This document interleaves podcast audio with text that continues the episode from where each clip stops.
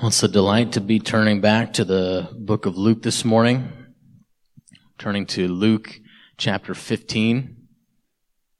We'll be looking at verses one through ten. Luke fifteen, one through ten. Now the tax collectors and sinners were all drawing near to him, and the Pharisees and the scribes grumbled, saying, "This man receives sinners and eats with them." So he told them this parable. "What man of you, having a hundred sheep, if he has lost one of them, does not leave the ninety-nine in the open country and go after the one that is lost until he finds it? And when he has found it, he lays it on his shoulders, rejoicing. And when he comes home, he calls together his friends and his neighbors, saying to them, 'Rejoice with me, for I have found my sheep that was lost.' Just so, I tell you, there will be more joy in heaven over one sinner who repents than over ninety-nine righteous persons who need no repentance. Or what woman, having ten silver coins, if she loses one coin, does not light a lamp and sweep the house to seek diligently until she finds it? And when she has found it, she calls together her friends and neighbors, saying, 'Rejoice with me, for I have found the coin that I had lost.' Just so, I tell you, there is joy before the angels of God over one sinner who repents." Uh, Father, as we enter into the Gospel of Luke again, Lord,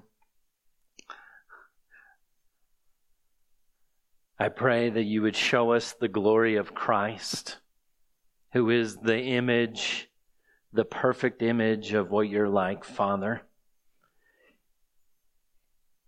Lord, I pray that you would give us a heart like yours, that you would convict us where ours is wayward, that we might repent and rejoice along with you. We pray this in Christ's name. Amen. Well, the beauty of hopping into the scripture and coming to church is we get to look at truth. And uh, I'm going to tell you some truth, give you some truth that maybe isn't right from the scripture, but that you've experienced uh, and are experiencing even now. And that's this truth.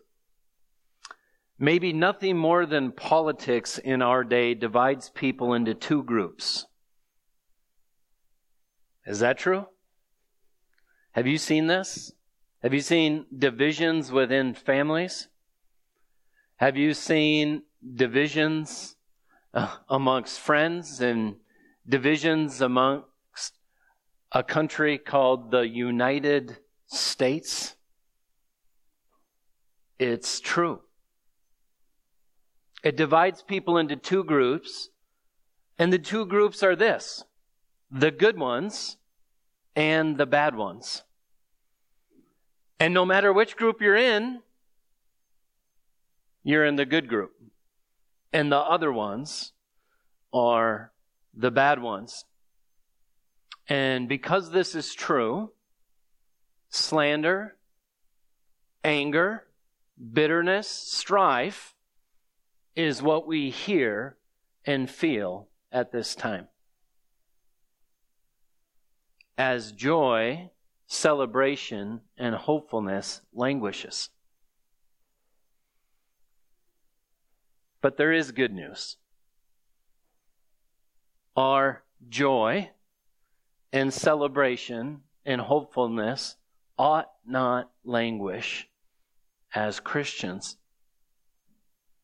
Unfortunately, the church can often join right in with the world, hopping on a side, becoming angry, collecting enemies.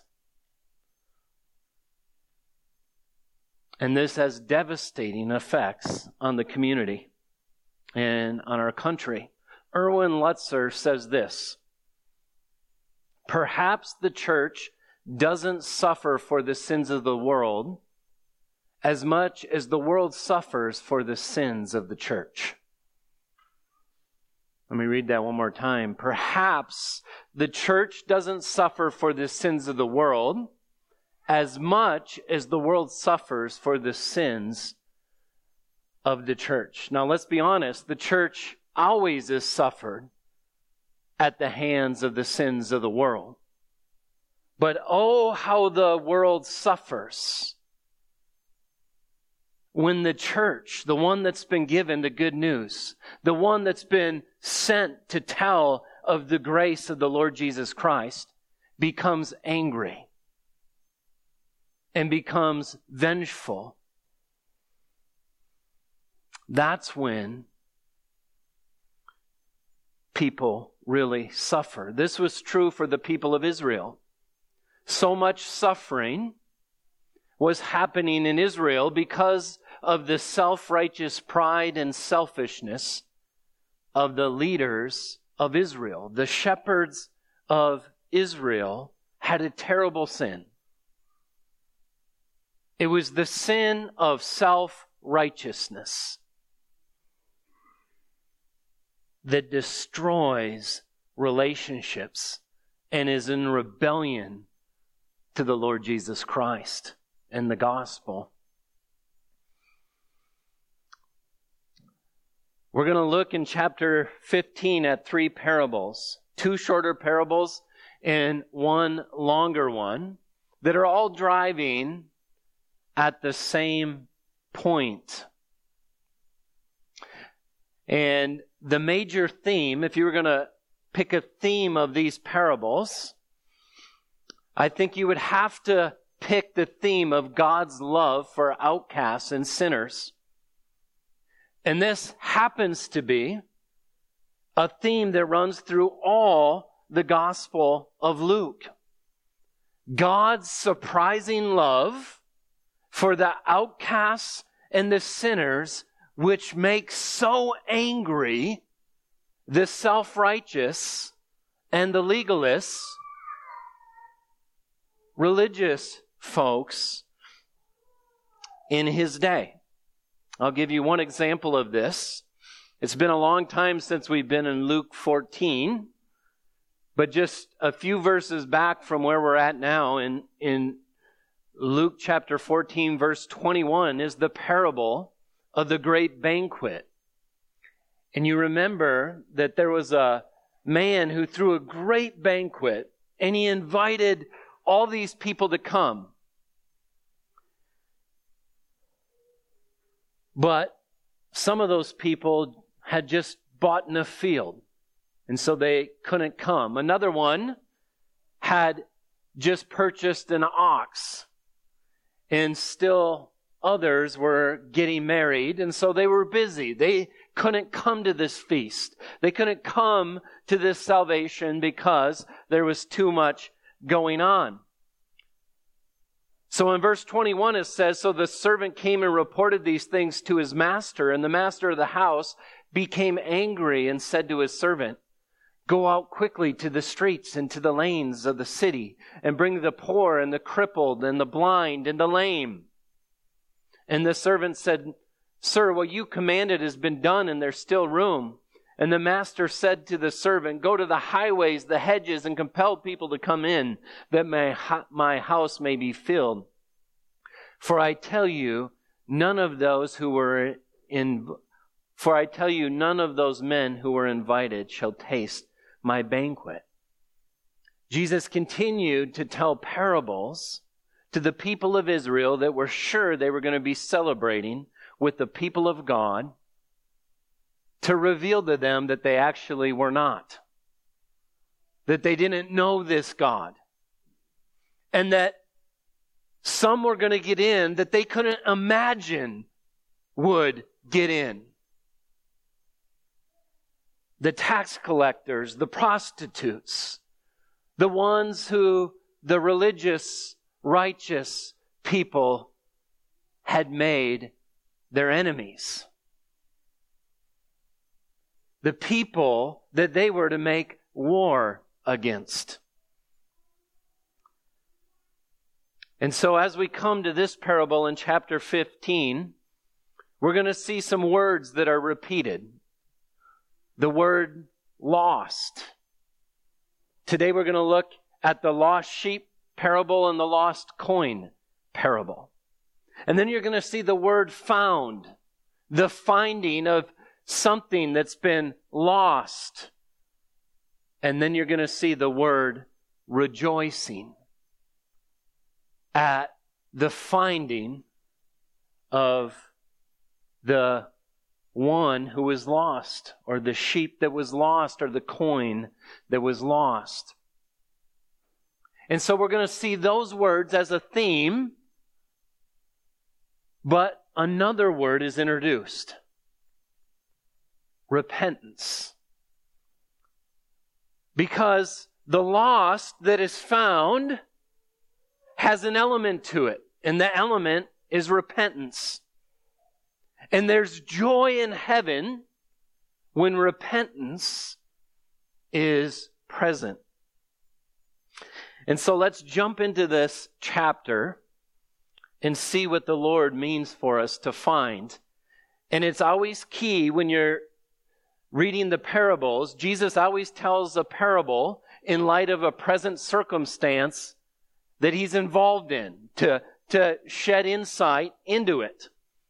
And it's important when you read a parable, not to read a parable as though it's like a shorter catechism of the Christian faith.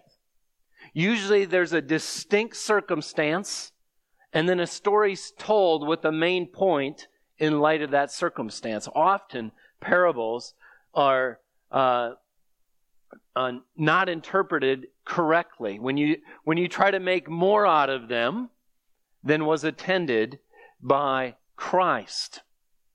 And one of the things you're looking for in a parable is, where is the climax? Where is the crescendo? Usually there is the point.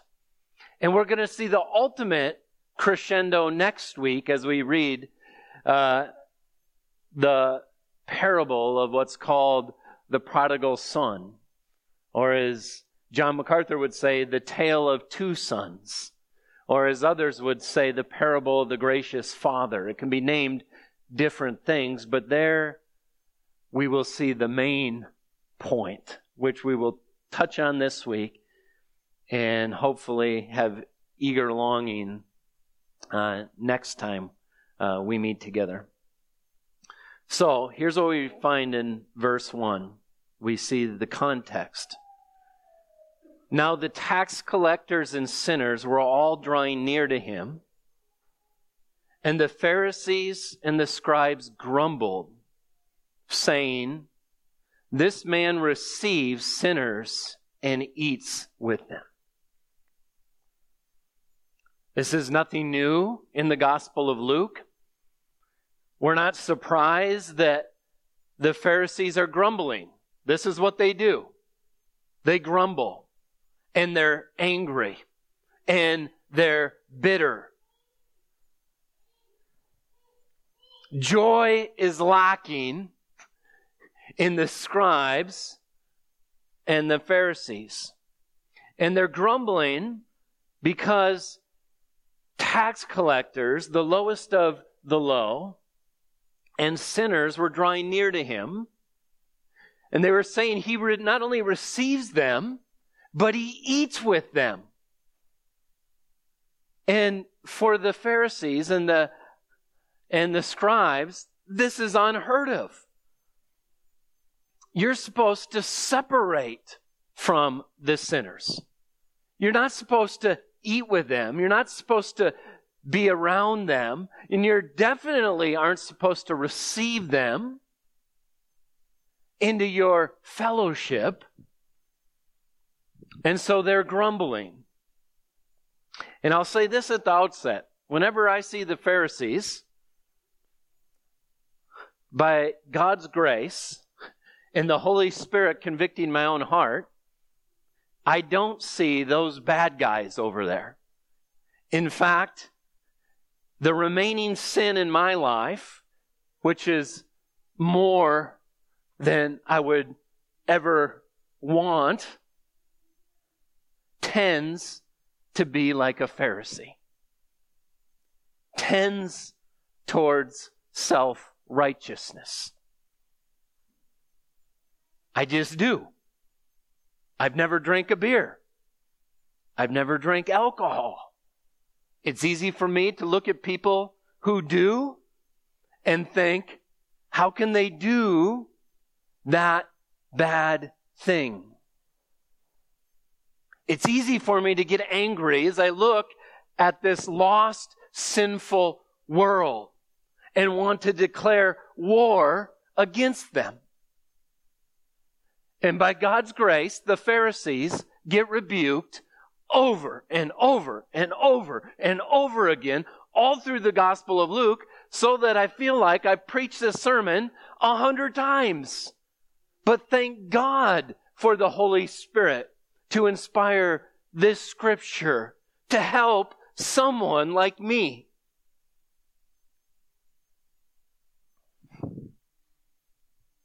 And so I challenge you to not just say, yeah, those Pharisees are bad, but to say, Lord, show me how my anger and bitterness actually points to maybe a similar type of self-righteousness that the Pharisees had. And this is nothing new. Back in Luke five, in verse twenty-seven,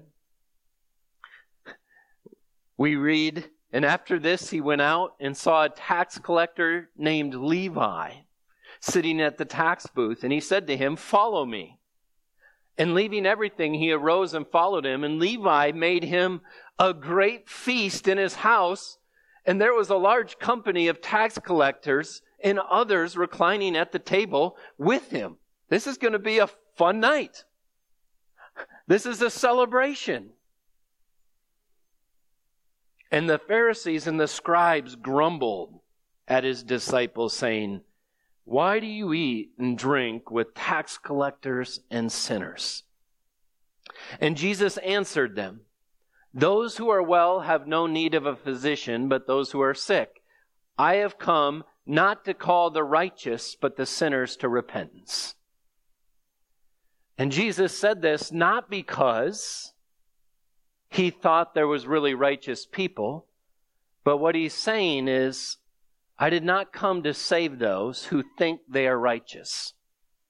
I did not come to save those who think they are good. That's not who I came for. Because repentance and faith is the way we enter into Christ. And there can be no repentance where there is no brokenness over your own sin. Not someone else's sin, your sin. No one got saved by being angry over another person's sin. And then we saw it in Luke chapter seven, in verse thirty-seven, when Jesus was reclining at a Pharisee's house, we read, and behold, a woman of the city who was a sinner, when she learned that he was reclining at table in a Pharisee's house, brought an alabaster, alabaster flask of ointment, and standing behind him at his feet, weeping, she began to wet his feet with her tears, and wiped them with the hair of her head, and kissed his feet, and anointed them, uh, and, and anointed them with ointment. Now when the Pharisees who had invited him saw this, when the Pharisee who had invited him saw this, he said to himself, "This man, if this man were a prophet, he would have known who and what sort of woman this is touching him, for she is a sinner." So they would watch Jesus do miracles and they would say, man, that looked impressive, but he lets a woman like that anoint his feet, so we know he must be from the devil. We know he can't be from God because we know the prostitute's sin. And he seems to be oblivious to it. That's how the Pharisees were reasoning when they watched Christ. And we're going to see it again in Luke nineteen with Zacchaeus. You're familiar with this story, right? In verse five, when Jesus came to the place, he looked up and said to him, Zacchaeus, hurry and come down, for I must stay at your house today. So he hurried and came down and received him fully, or received him joyfully. And when they saw it, they all grumbled. He has gone to be the guest of a man who was a sinner. So as they see Jesus joyfully receive Zacchaeus, oh, their hearts grumble and they're angry and they're miserable and they're no fun. You don't want to be a friend of a Pharisee. Miserable. Always, always seeing everyone else's sin, but failing to see their own.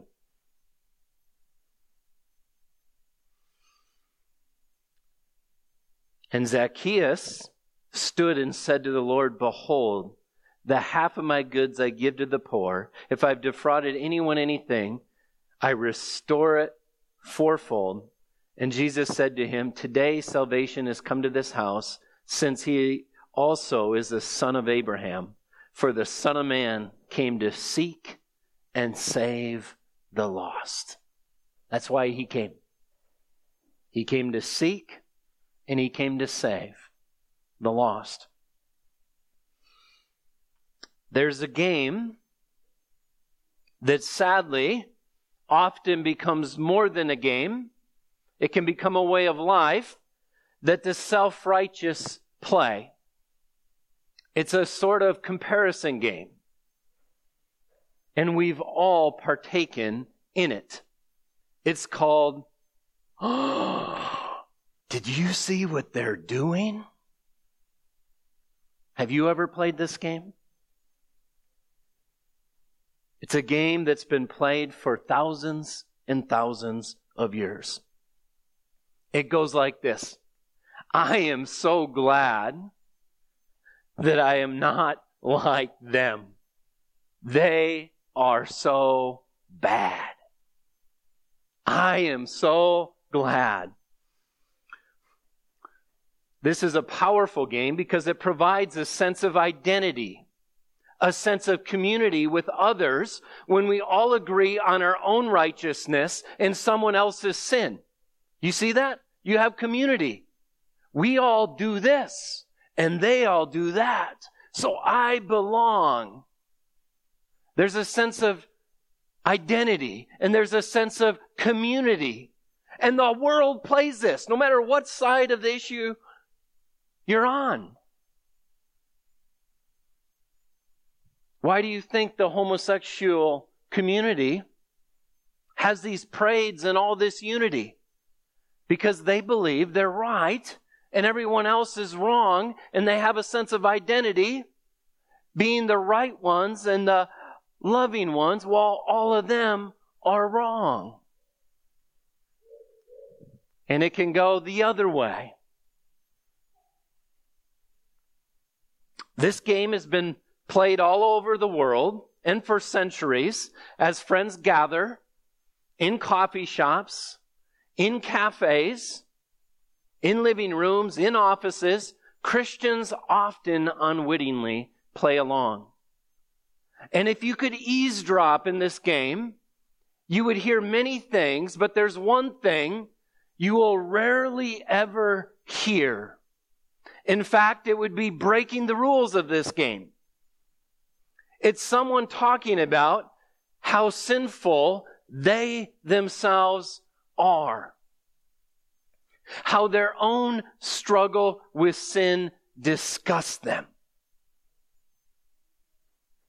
You cannot do that, because that kills our joy in the game.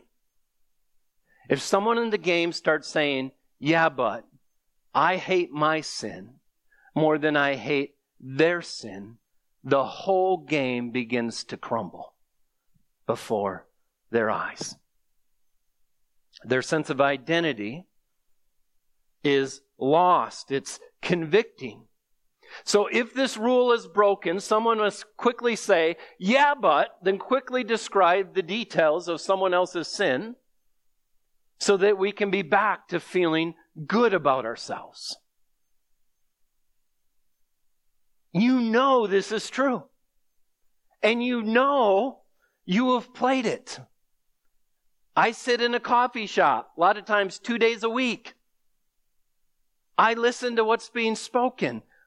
Almost all of the conversations you hear are about we're the good ones and they're the bad ones. And I'm so glad that I got my good ones that I get to have coffee with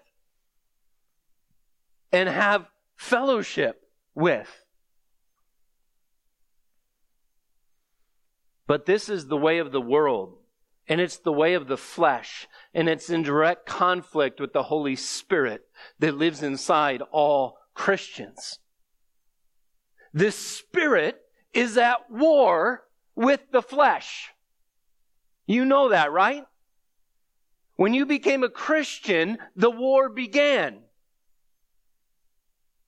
That's when the putting of death of this old worldly way begins. That's when the war begins. Why did the Holy Spirit come? To convict the world of sin. You see that? He destroys the game.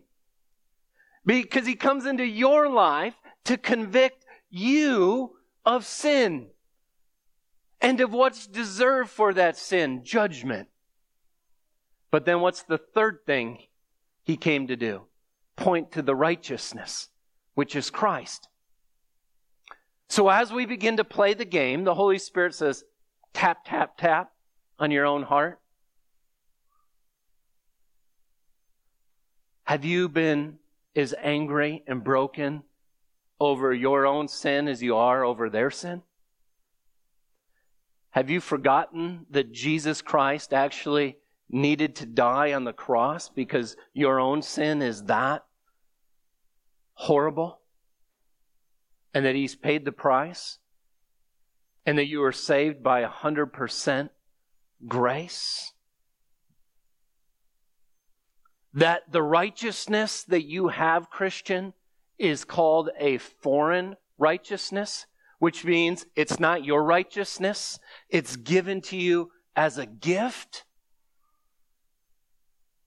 This is what the Holy Spirit does.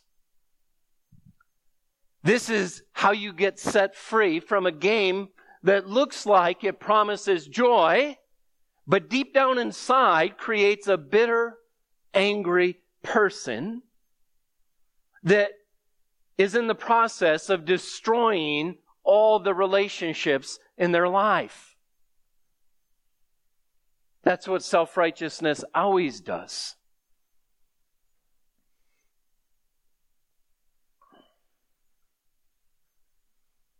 And before we jump into verse three, let's just consider for a moment. What drew the sinners to Christ? They were drawn to him, and when they came, they received him. So what was he like? The prostitutes and the tax collectors and the lowlifes came to him. What was he like? Well, here's what we know. He didn't condone sin. He didn't tell them what you're doing is right. That's not what he did.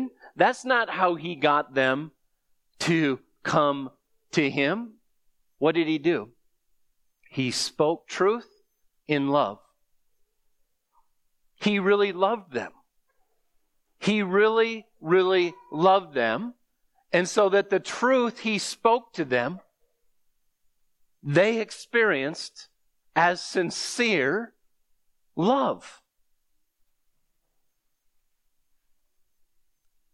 I can do good on a theology test. I can't always do good on the temperature of my heart towards other people. I often am convicted as I counsel someone in the truth, yet feel my own heart cold and not loving the one I'm counseling as I ought. as I know God loves them.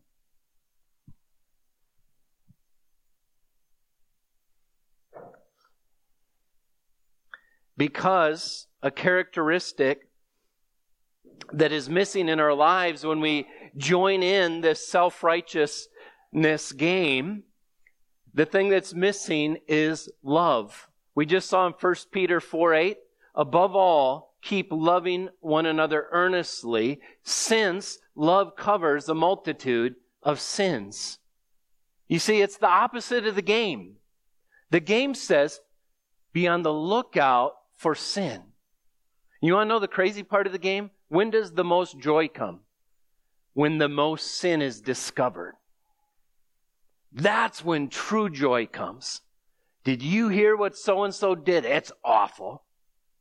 That's when the game gets fun, and yet love covers a multitude of sins. Or how about Proverbs ten twelve? Hatred stirs up strife, but love covers all offenses. You remember in First Corinthians thirteen, when Paul is describing what love does? Love believes all things. Love hopes all things.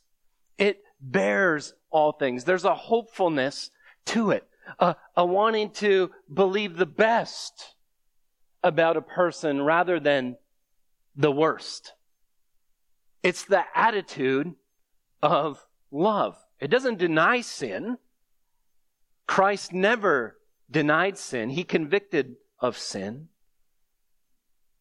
And he drew people to himself, the one who can forgive sin. And so then here's the ter- parable he tells in light of this. So the point of the parable is going to be to teach self-righteous people and the sinners what God is really like. So he told them this parable. What man of you, having a hundred sheep, if he has lost one of them, does not leave the ninety-nine in the open country and go after the one that is lost until he finds it? And when he has found it, he lays it on his shoulders, rejoicing. There's that word. There's the lost sheep in verse four. There's the finding of it at the end of verse four. And then there's rejoicing in verse five. When he comes home, he calls together his friends and his neighbors, saying, rejoice with me, for I found my sheep that was lost. So I tell you, there will be more joy in heaven over one sinner who repents than over ninety-nine persons who needs no repentance. This is a cutting parable for the Pharisees to hear,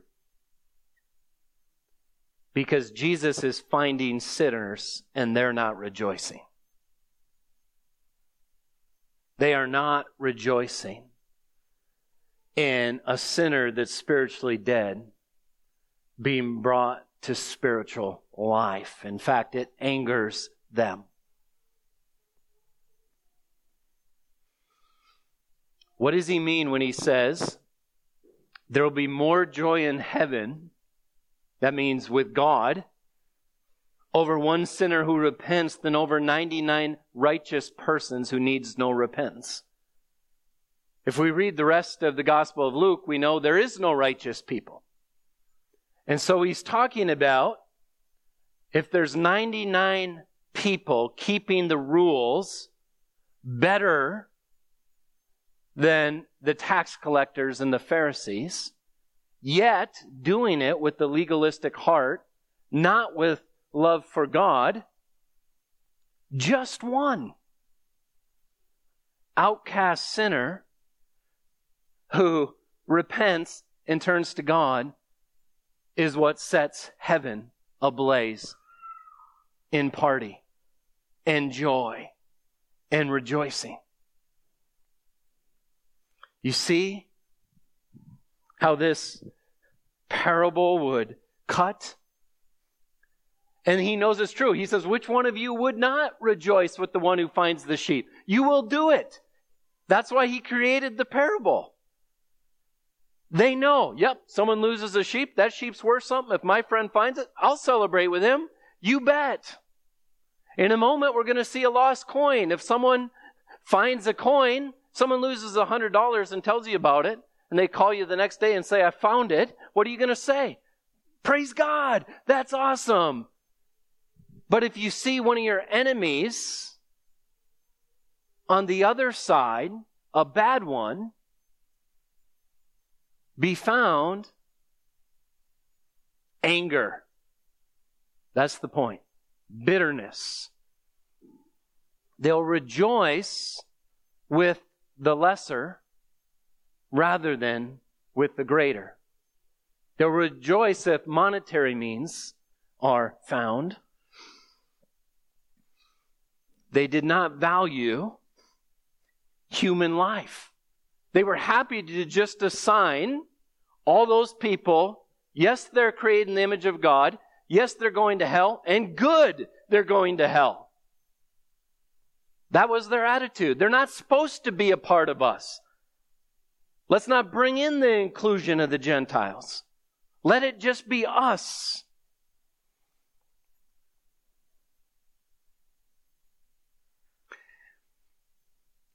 And so, obviously, all need to repent. All need to be called to repentance.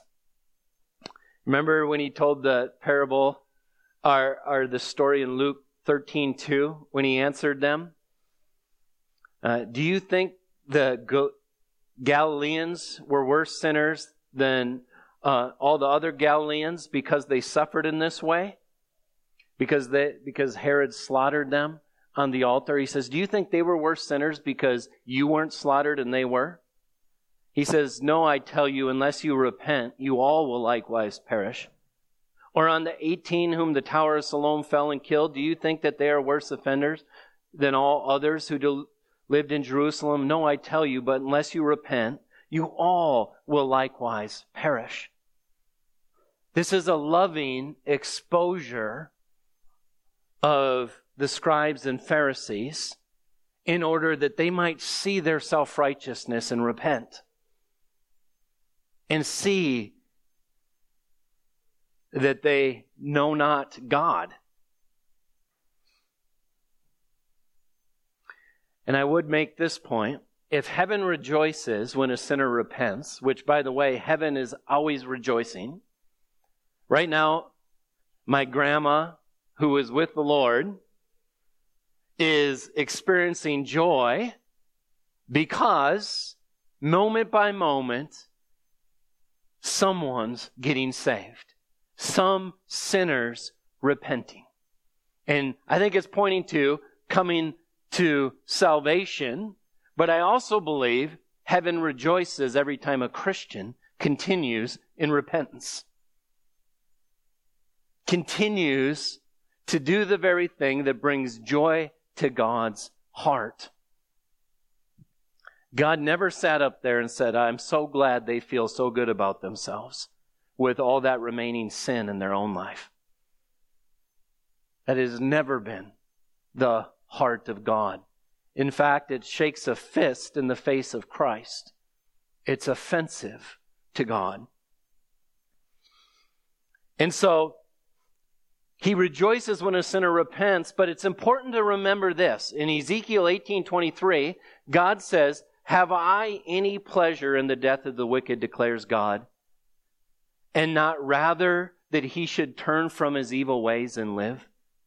Not only does God have overwhelming joy when a sinner repents, he takes zero pleasure in the sin of the wicked. See why this game is so evil? When a sinner is condemned to hell, justice happens, and God takes no joy in the death of the wicked. And how fallen are our hearts when we create enemies out of people whom we are in the same category as them, sinners, saved by grace.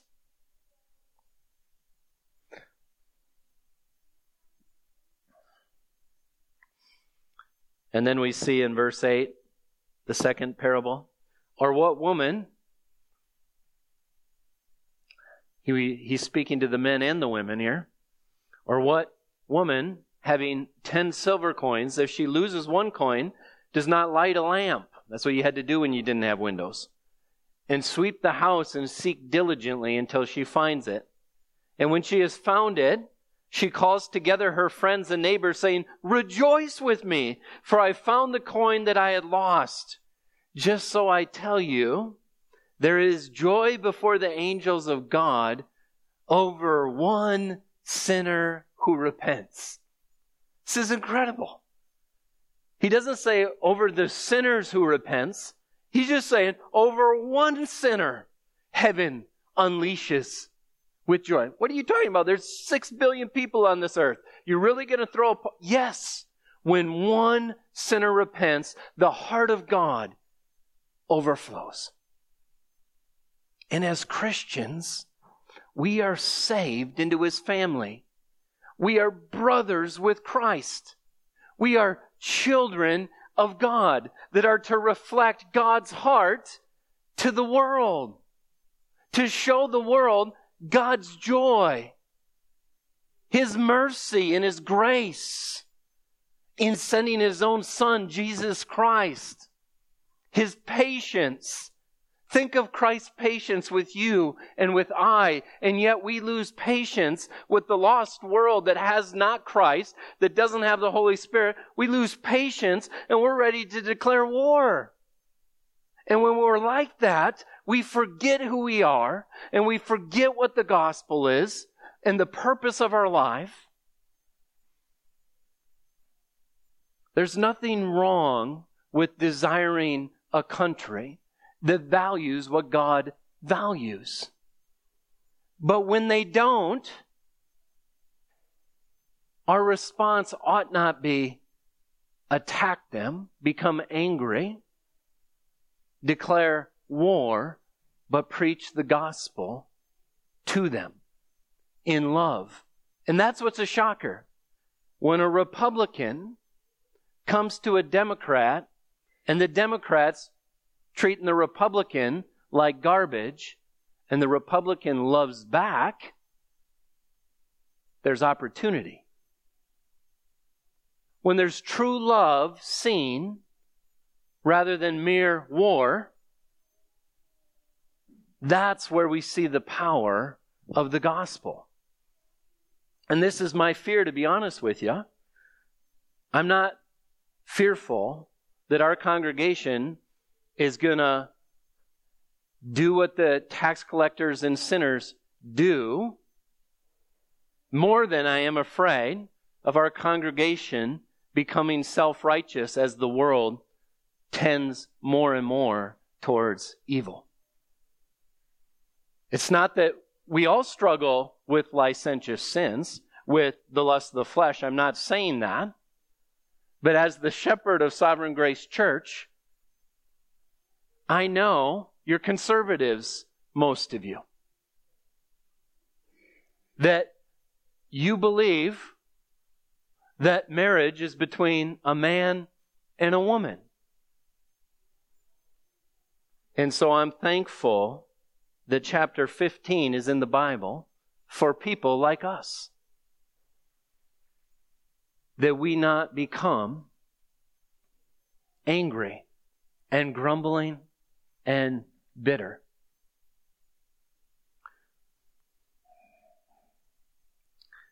I want to finish with considering repentance, because if God rejoices when a sinner repents, we must ask the question, well, what is repentance? What does repentance look like? Well, first of all, you must know that repentance is a gift of God.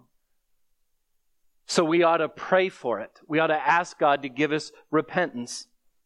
In verse twenty-six of Second Timothy two, it says that they may come to their senses and it escape the snare of the devil. Um, or I'm sorry, in verse twenty-five, it says, correcting your opponents with gentleness, that God may perhaps grant them repentance, leading to life. So we ought to pray to God for repentance. If you don't see brokenness over your own sin, pray for it. Matt Erbaugh, writing for Desiring God in a blog, uh, uh, was trying to strike at the true heart of repentance. And here's what he said. We must also be aware that one of the biggest hindrances to obtaining a broken heart is our neglect of the relational aspect of sinning. By this I mean that we can view sin as a failure of performance rather than a failure of intimacy. The only grief we experience is disappointed in our inability to do what is right, and not that we have despised the living God. And, and what he says in there is, he says, it's true that repentance is turning. That's what the word means. We're, we're trying to find life in sin, and then we hear the gospel and we say, nope, there's no life here. I'm going to turn to God. But it's not merely just a turning, but it's a heartbrokenness that your sin and my sin harms your intimacy with Christ. That's what ought to break our hearts over our sin. This is why we ought to pray, Lord, help me repent. Let me have brokenness in my heart. And this is what repentance is described like. In Second Samuel twelve nine, why have you despised the word of the Lord to do what is evil in his sight?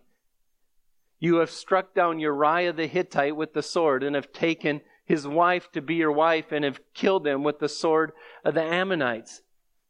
You see, David's sin, when he was convicted by Nathan, Nathan said, you despise the Lord.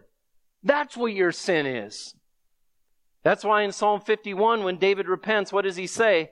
He says, for I know my transgression, my sin is ever before me. Against you and you only I have sinned and done what is evil in your sight. If you're ever going to have true brokenness over your sin, you have to realize that your sin and my sin is against God personally.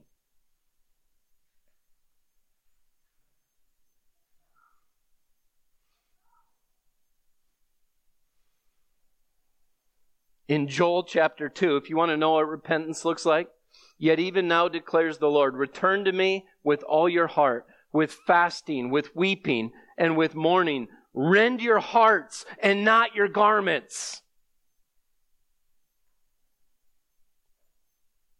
I ask you an honest question. Has your heart become hardened to the point where you can't remember the last time you've been truly broken over your own sin? Because that's what God calls for, a rending of your heart. And I can tell you, when your heart is rend in two, and your heart is broken, because it's a broken and contrite spirit that the Lord will lift up. But when our hearts are broken, you want to know what's the most miserable thing in the world? Playing a game, trying to find something in someone else's life. You can't do it when you're broken. You can't play that game anymore. And that's the power of the gospel. Because what does the gospel teach?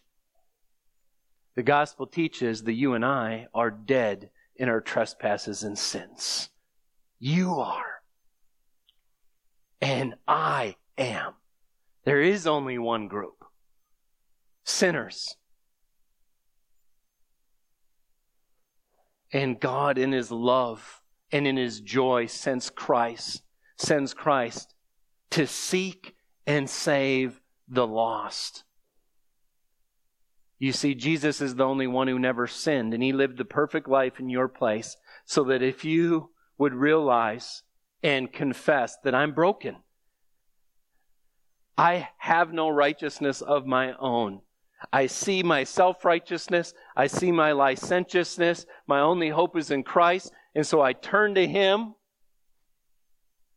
realizing that my rebellion has been against him personally. When you trust in him, you are saved like that.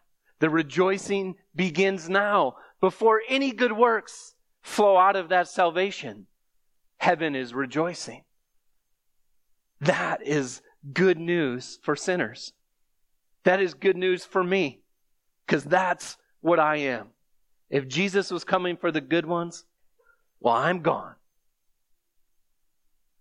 But he came for people like me, and by the grace of God, his Spirit convicted me of sin and showed me Christ's righteousness, showed me the righteous judgment that stood against me, and drew me to this incredible love. Father, I thank you for the gospel. Lord, I pray that the number one conversation that comes out of this church and this group of people has to do with the gospel of Jesus Christ. Father, I pray that you would give us the right heart towards those who are sinners and who are in rebellion to you. That we might remember what you've called us to do, and that is preach the gospel to them. Lord, give us the courage to do that. Give us the love to do that. Pray this in Christ's name. Amen.